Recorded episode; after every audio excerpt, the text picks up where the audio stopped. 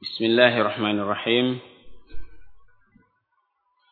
الحمد لله حمدا كثيرا طيبا مباركا فيه.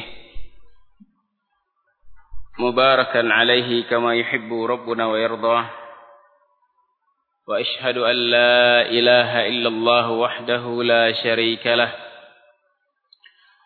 وأشهد أن محمدا عبده ورسوله. صلى الله عليه وعلى آله وأصحابه ومن تبعهم بإحسان إلى يوم الدين أما بعد اللهم علمنا ما ينفعنا وانفعنا بما علمتنا يا الله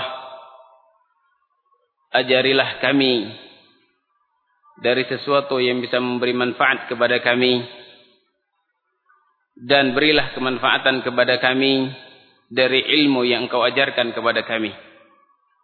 Doa yang sangat mulia yang sepantasnya tidak dilupakan oleh para penuntut ilmu untuk senantiasa dia berdoa kepada Allah Subhanahu wa taala agar supaya Allah senantiasa memberikan kepadanya ilmu yang bermanfaat baik di dunia maupun di akhirat. Dan ini adalah sebagaimana sabda Nabi sallallahu alaihi wasallam yang Nabi sallallahu alaihi wasallam senantiasa berdoa kepada Allah dengan makna tersebut yaitu Allahumma inni a'udzubika min ilmin la yanfa' wa min qalbin la yakhsha wa min nafsin la tashba' wa min da'watin la yustajabu laha. Ya Allah aku berlindung kepadamu dari ilmu yang tidak bermanfaat dari jiwa yang tidak pernah puas dan dari doa yang tidak dikabulkan. Seorang hamba apabila dia sudah lepas dari Allah Subhanahu wa taala i'timad qalb ketergantungan hatinya bukan kepada Allah Subhanahu wa taala maka itu awal dari kebinasaan hamba tersebut. Di antara ibadah yang sangat besar sampai-sampai Ibnu Qayyim rahimahullahu taala menyebutkan di dalam kitab beliau Madarijus Salikin at-tawakkal tawakkul adalah merupakan setengah dari din. Setengah dari agama. Ibadah yang sangat besar yang Allah wajibkan kepada seorang hamba di antaranya adalah at-tawakkul. Bertawakal kepada Allah Subhanahu wa taala.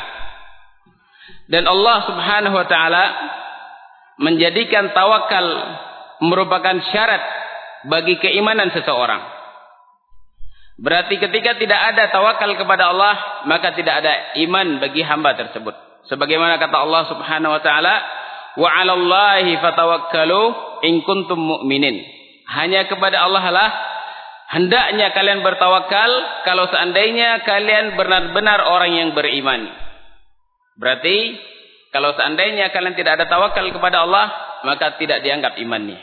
Atau sesuatu yang tidak ada bagi mereka yang tidak bertawakal kepada Allah Subhanahu wa taala.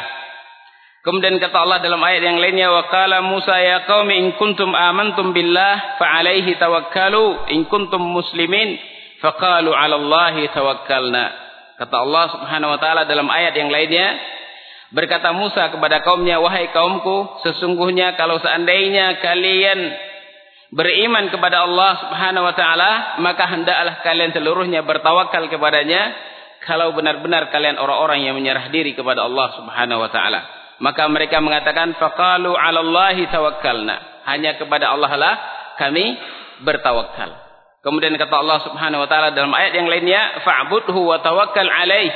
Beribadahlah kepada Allah dan hendaklah kamu bertawakal hanya kepada Allah Subhanahu wa taala. An-Nabiyuna sallallahu alaihi wasallam, Nabiyuna sallallahu alaihi wasallam di antara doa yang beliau ajarkan kepada Fatimah secara khusus dan kepada umatnya secara umum, doa yang senantiasa diperintahkan oleh Nabi untuk diucapkan di pagi hari dan di sore hari. Apa doa tersebut? Kata Nabi sallallahu alaihi wasallam, "Ya Hayyu ya Qayyum, bi rahmatika astaghits, aslih li sya'ni kullah wa la takilni ila nafsi tarfat 'ain." Ya Hayyu ya Qayyum. Ya, ini di antara sifat sifat Allah Subhanahu wa taala, di antara nama dan sifat Allah Subhanahu wa taala. Ya dan Allah Subhanahu wa taala memerintahkan kita untuk berdoa dengan nama-namanya. Walillahil asmaul husna fad'uuhu biha. Kata Allah, Allah memiliki nama-nama yang indah, maka hendaklah kalian berdoa kepada Allah dengan nama-nama tersebut. Di antara nama Allah yang indah adalah Al-Hayyu Al-Qayyum. Al-Hayyu adalah Allah zat yang maha hidup. Yang maha hidup. Al-Qayyum adalah qaim bi qaim bi nafsihi wal qayyum li ghairihi. Allah tegak dengan sendirinya, kemudian Allah yang menegakkan hambanya yang lainnya. Ini makna al-hayyu al-qayyum. Bi rahmatika astaghits dan dengan rahmatmu ya Allah aku meminta pertolongan. Istighatsah perbedaan antara istighatsah dengan isti'anah. Kalau istighatsah adalah meminta bantuan kepada Allah, pertolongan kepada Allah pada saat genting. Adapun isti'anah meminta pertolongan kepada Allah ketika saat biasa. Birahmatika astaghits aslih li sya'ni kullah. Ya Allah perbaikilah segala urusanku. Baik urusan akhiratku maupun urusan duniaku. Lihat bagaimana Nabi SAW. Bagaimana tawakal beliau. Beliau menyerahkan segala urusan kepada Allah subhanahu wa ta'ala. Wala takilni ila nafsi tarfatain. Ya Allah, janganlah engkau serahkan urusanku walau sekecil apapun kepadaku, walau sekedip mata. Meminta pertolongan kepada Allah Subhanahu wa taala, menyerahkan segala urusan kepada Allah Subhanahu wa taala dan beliau meminta kepada Allah agar Allah tidak menyerahkan sedikit pun urusan kepada beliau. Ini doa yang senantiasa diucapkan oleh Nabi dan diajarkan kepada kita agar supaya kita mengucapkan doa tersebut di pagi hari dan di sore hari. Mengandung fawaid yang sangat mulia. Seorang hamba la haula wala quwata illa billah. Tidak ada daya dan upaya kecuali dari Allah Subhanahu wa taala. Maka jangan kita menganggap kita hebat, kita mampu, ada kemampuan dan seterusnya kesehatan. La, tidak ada semuanya dari Allah Subhanahu wa taala. At-tawakkul itu merupakan buah dari keyakinan. At-tawakkul adalah buah dari keyakinan. Apa itu yakin? Yakin adalah quwwatul iman wasabat hatta ka'anna al-insan yara ma akhbar Allah Subhanahu wa taala bi'ainihi min shiddati yaqinih sebagaimana disebutkan oleh uh, Syekh Ibnu Utsaimin rahimahullah taala. Kata beliau, yakin itu adalah kekuatan iman dan sabat di atas agama Allah Subhanahu wa taala. Kemudian seolah-olah seorang itu melihat dengan matanya dari apa yang Allah khabarkan dan Rasul khabarkan, bahwasanya benar semuanya. Tidak ada keraguan sedikit pun. Baik itu rezeki yang telah Allah jamin Wa may yatawakkal 'ala Allah fa huwa hasbuh. Barang siapa yang tawakal kepada Allah, pasti dan pasti Allah akan mencukupi orang tersebut. Bagi mereka yang bertawakal kepada Allah, Allah yang akan mencukupkan segala kehidupan mereka. Tidak perlu khawatir. Dan ini janji Allah Subhanahu wa taala. Hanya orang-orang yang memiliki keyakinan yang akan benar tawakalnya kepada Allah Subhanahu wa taala. Tidak pernah merasa khawatir bagaimanapun keadaan seorang hamba. Sehingga Allah Subhanahu wa taala di dalam Al-Qur'an menyebutkan dua kelompok manusia yang berkaitan dengan yakin dan tawakalnya kepada Allah Subhanahu wa taala. Satu kelompok yang mereka mutaraddid tidak ada tawakal kepada Allah Subhanahu wa taala, tidak ada keyakinan kepada Allah dengan sebenar-benar yakin. Kemudian kelompok yang kedua, mereka memiliki keyakinan yang sabit, yang kokoh kepada Allah Subhanahu wa taala dan mereka adalah orang-orang yang bertawakal hanya kepada Allah Subhanahu wa taala. Allah sebutkan di dalam Al-Qur'an surat Al-Ahzab kata Allah Subhanahu wa taala Wa idh ja'ukum min fawqikum wa min asfala minkum wa idzaghatil absar wa balagatil qulubul hanajir wa tadhunnuna billahi dhununa al imam uh, sa'di rahimahullahu taala di dalam tafsir beliau Beliau mengatakan bahwasanya ayat ini Allah Subhanahu wa taala mengingatkan hambanya. Mengingatkan orang-orang yang beriman yang bertawakal kepada Allah Subhanahu wa taala dengan kemenangan yang sangat dekat. Allah sebutkan ketika datang kepada kalian dari atas kalian disebutkan oleh mufassirin siapa mereka di atas kalian? Yaitu dari Hijaz dan orang-orang Mekah. Kufar Quraisy yang ada di Mekah. Kisah perang Ahzab. Atau perang Khandaq. Datang min fawqikum dari atas kalian. Yaitu dari Hijaz dan dari Mekah. Mekah dipimpin oleh Abu Sufyan. Wa min asfala minkum kemudian dari bawah kalian.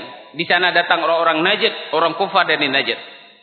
Kemudian di kota Madinah pada saat itu orang-orang uh, Yahud mereka telah mengingkari janji. Yang sebelumnya mereka sudah sepakat dengan Nabi, tidak ada di antara mereka saling menyerang. Sudah terikat perjanjian. Mereka juga ingin menyelisih janji mereka. Sekarang dari atas dikepung kota Madinah pada saat itu dikepung oleh orang-orang musyrik, orang-orang kafir dari orang-orang Yahudi dan seterusnya dari musuh-musuh Islam. Wa idzagatil absar kata Allah ketika mata kalian sudah mulai ke atas dan ke bawah, sudah mulai merasa khawatir, musuh sudah mulai mengepung. Wa balagatil qulub hanajir dan hati sudah sampai ke tenggorokan. Dalam artian mereka sudah sangat kalak. Bagaimana kegoncangan hati di atas musuh, di bawah musuh, di sekeliling di dalam kota Madinah musuh.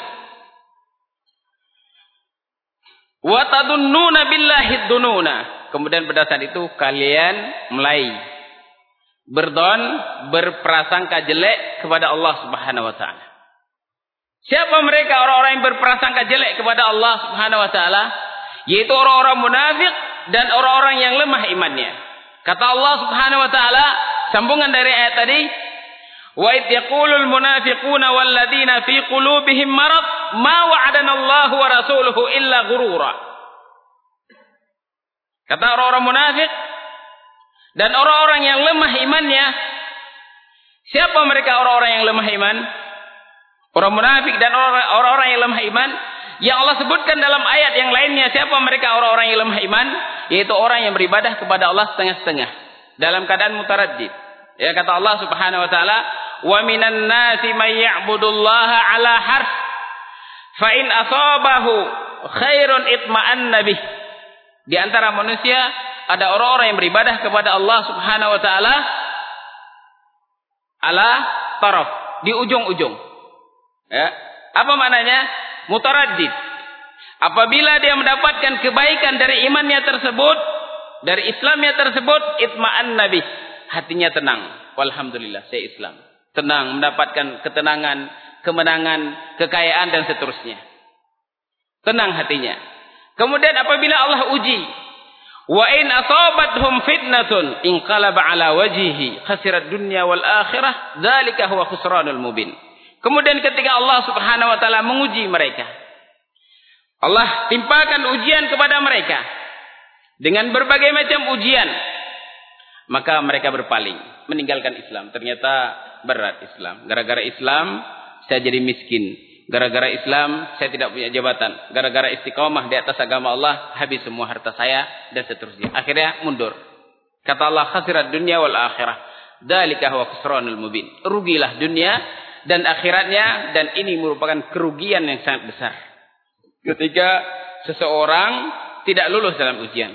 Sementara kalau seandainya kita telah mengatakan beriman kepada Allah, mesti dan pasti akan diuji oleh Allah Subhanahu wa taala. Kata Allah Alif Lam Mim, ahasiban nasu ayyutraku ayyaqulu amanna wa hum la yuftanun wa laqad fatanna alladhina min qablik min qablihim fala ya'lamanna Allahu alladhina sadaqu wa la ya'lamanna al-kadhibin.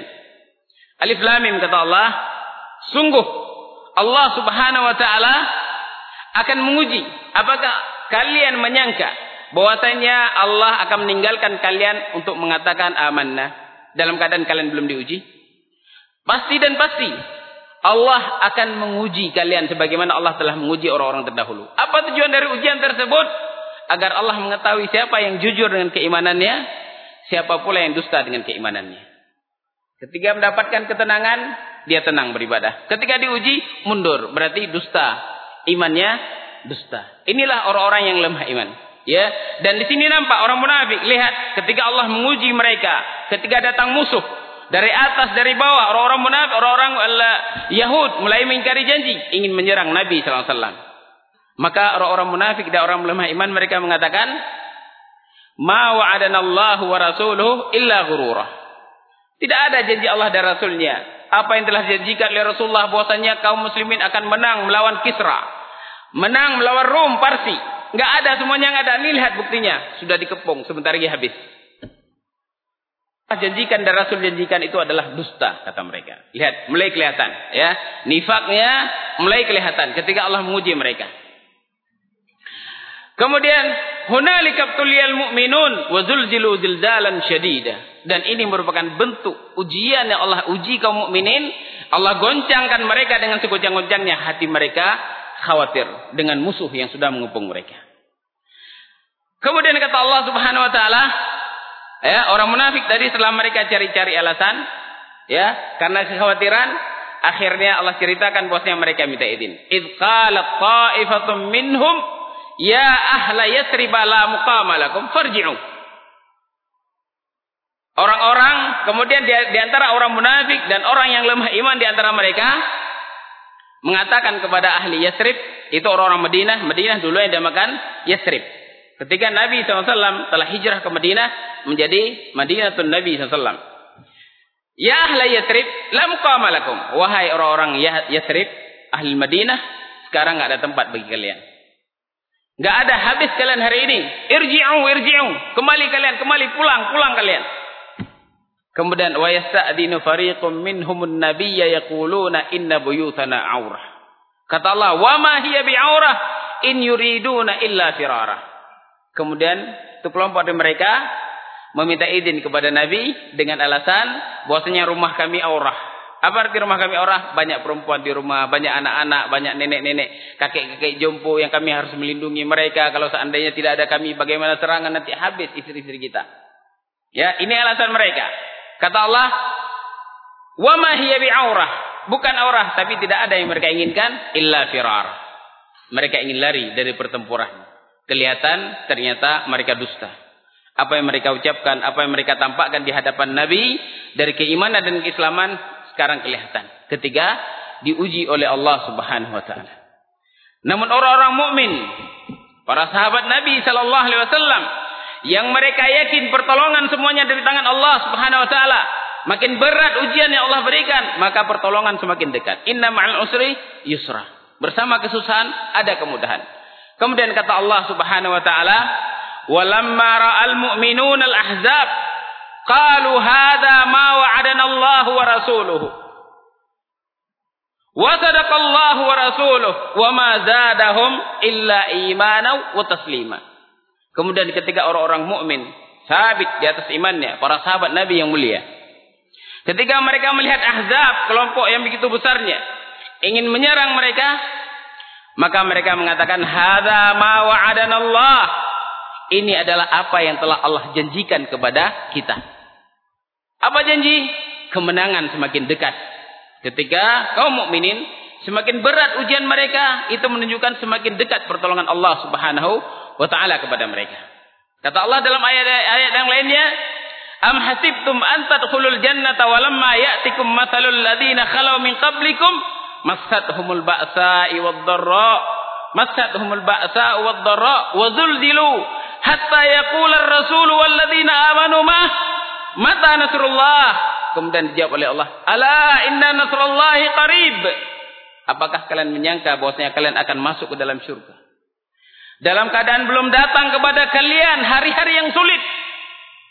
Kesusahan, penyakit, kemiskinan, ujian yang berat yang Allah berikan. Sebagaimana telah Allah uji orang-orang sebelum kalian. Allah goncangkan mereka. Allah takutkan mereka sebagai ujian bagi mereka. Goncang mereka. Sampai-sampai Nabi dan para pengikutnya berkata, kapan datang pertolongan Allah? Dan Allah menjawab, Ala inna nasrallahi qarib. Ketahuilah bahwasanya pertolongan Allah itu sangatlah dekat. Ini lihat keyakinan para sahabat. Hada ma wa'adana Allah wa rasuluh.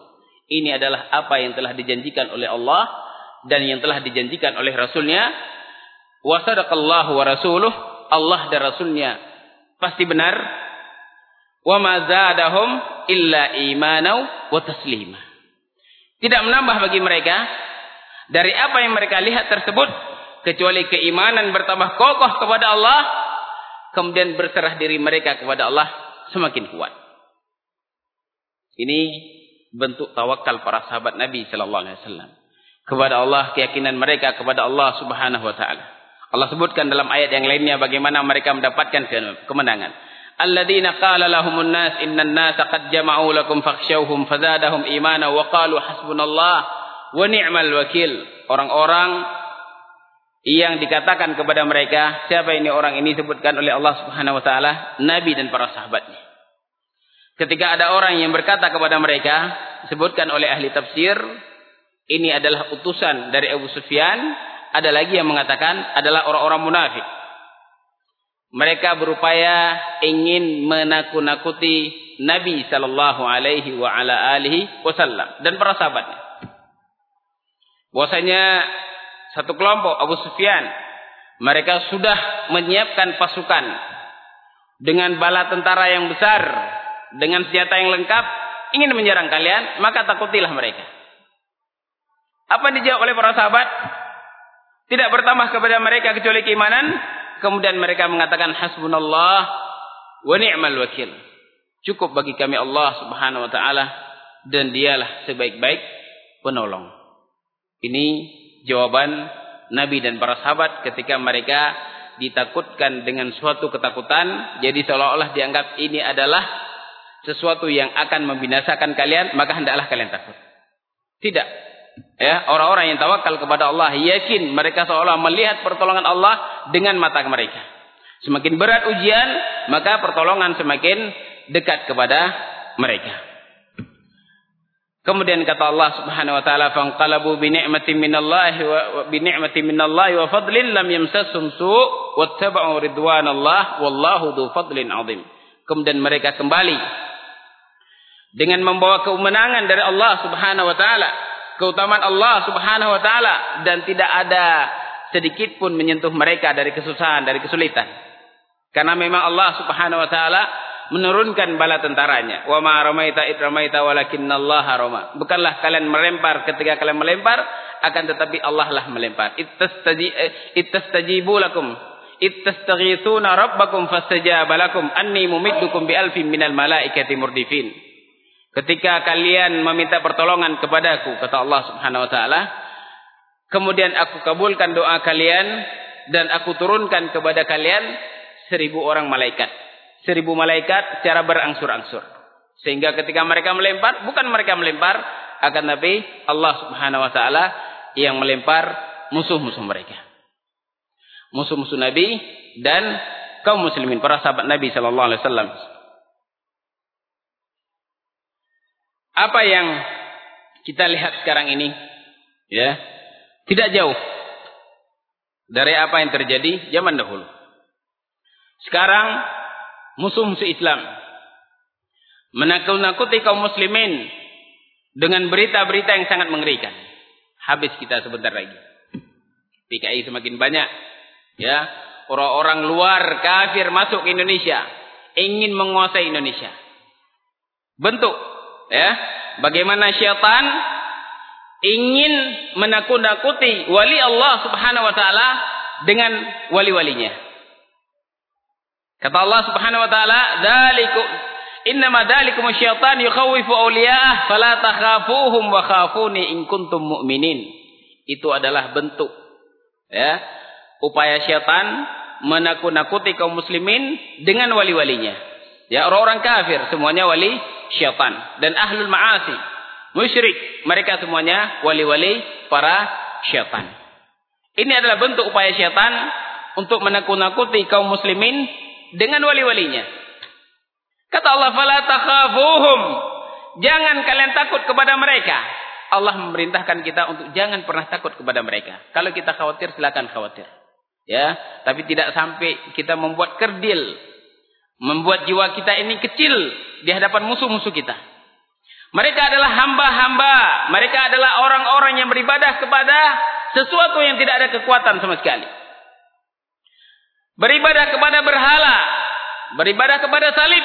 Dan beribadah kepada yang lainnya. Tidak mendatangkan kemanfaatan, tidak mendatangkan kekuatan sedikit pun kepada mereka. Bukan karena banyaknya kita sehingga kita menang. Namun kekuatan iman yang Allah berikan kepada kita. Ketika seseorang benar-benar beriman kepada Allah subhanahu wa ta'ala. Musuh itu akan kecil. Jangan kita anggap bahwasanya musuh itu besar. Enggak ada mereka besar. Yang ada adalah lemahnya kaum mukminin. Lemahnya kaum mukminin bukan karena kuatnya musuh. Musuh tidak pernah ada yang namanya musuh itu kuat. Inna kaida syaitana dha'ifa. Kait makar syaitan sangat lemah. Mereka tidak akan mampu bisa mengganggu kaum muslimin secara hakikatnya. Namun sekarang apa yang terlihat? Kaum muslimin di mana-mana ditindas. Diambil hak-hak mereka. Apa sebabnya? Sebabnya kelemahan mereka. Jauhnya mereka dari agama Allah subhanahu wa ta'ala. Jauhnya mereka dari mempelajari agama Allah sehingga bertambah kuat keimanan mereka. Dan Nabi SAW telah mengkhabarkan perkara tersebut. Kelemahan kaum muslimin atau apa yang Allah beri kepada kaum muslimin itu merupakan pemberian Allah karena kesibukan mereka dengan dunia mereka sehingga mereka lupa lalai mereka dari kewajiban yang Allah wajibkan atas mereka.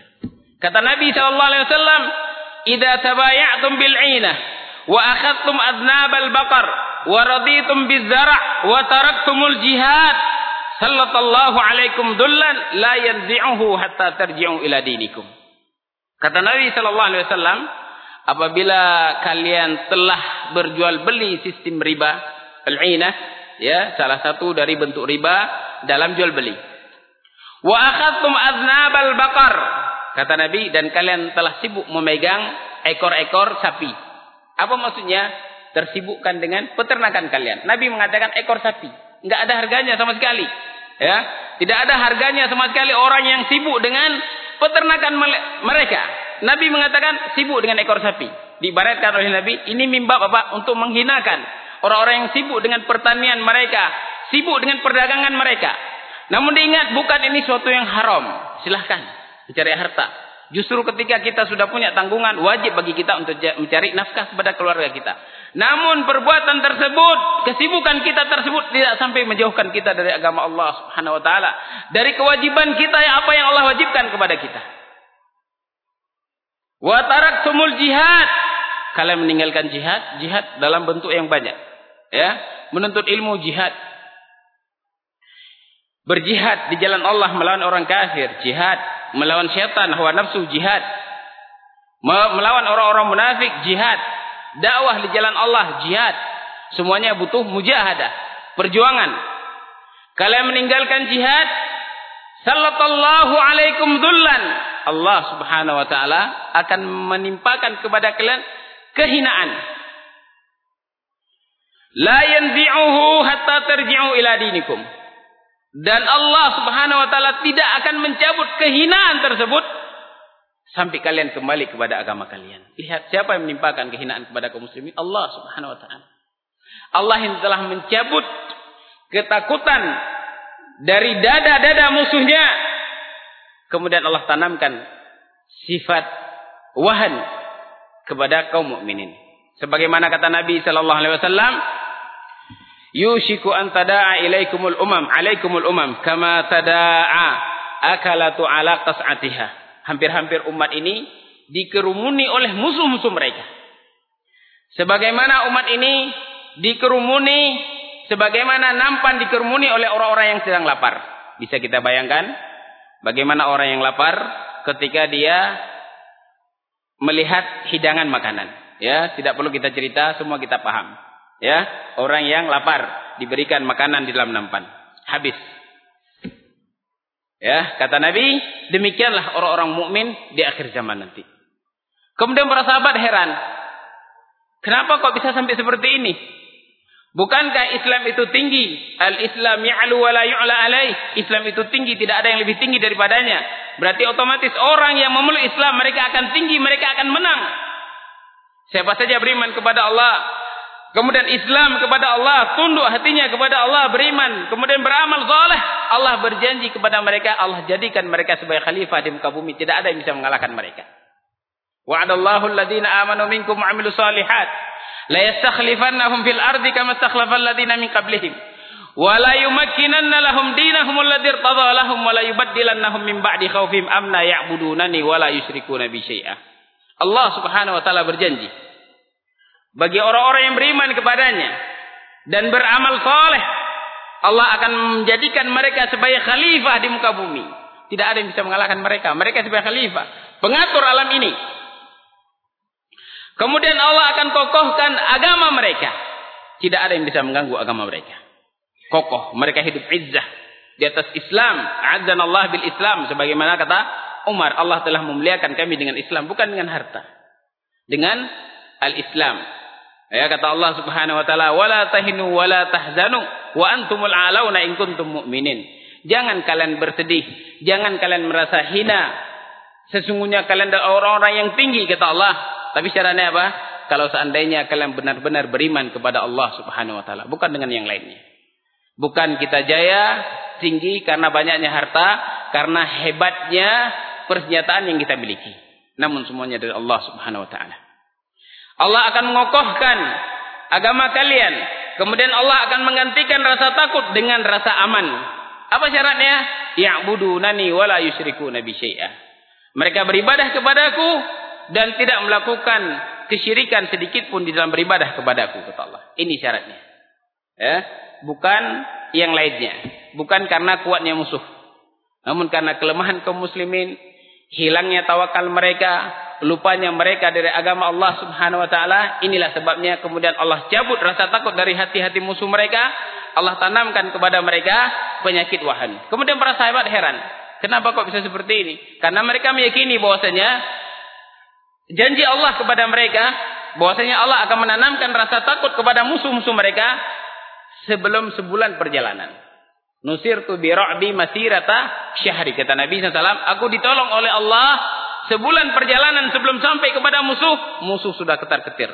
Musuh sudah ketakutan, pasukan Muhammad akan tiba ke sini sebulan. Sehingga para sahabat ketika disebutkan bahwasanya orang Islam itu seperti makanan dalam nampan yang siap disantap oleh musuh-musuh mereka, oleh orang-orang yang sedang lapar, para sahabat heran, kok bisa seperti ini? Kemudian mereka bertanya, "Awamin qillatin nahnu yawma idzin ya Rasulullah?" Wahai Rasulullah, apakah pada saat itu kita sedikit sehingga dijadikan bulan-bulanan oleh musuh-musuh mereka, oleh musuh-musuh kaum muslimin? Kata Nabi la bal antum katsir. La, bahkan kalian adalah orang yang sangat banyak pada waktu itu. Walakinnakum ghusa ka ghusa'is sel. Akan tapi kalian tidak ubahnya seperti ombak yang ada di lautan. Bayangkan coba lihat ombak. Begitu besarnya putih dari jauh kelihatan banyak. Sampai ke pantai habis, hilang semuanya. Ini kata Nabi, Nabi perumpamakan kaum muslimin sama seperti buih. Apa sebabnya? Allah Subhanahu wa taala mencabut la yanzi'anna Allah fi qulubi aduwikumul mahabah.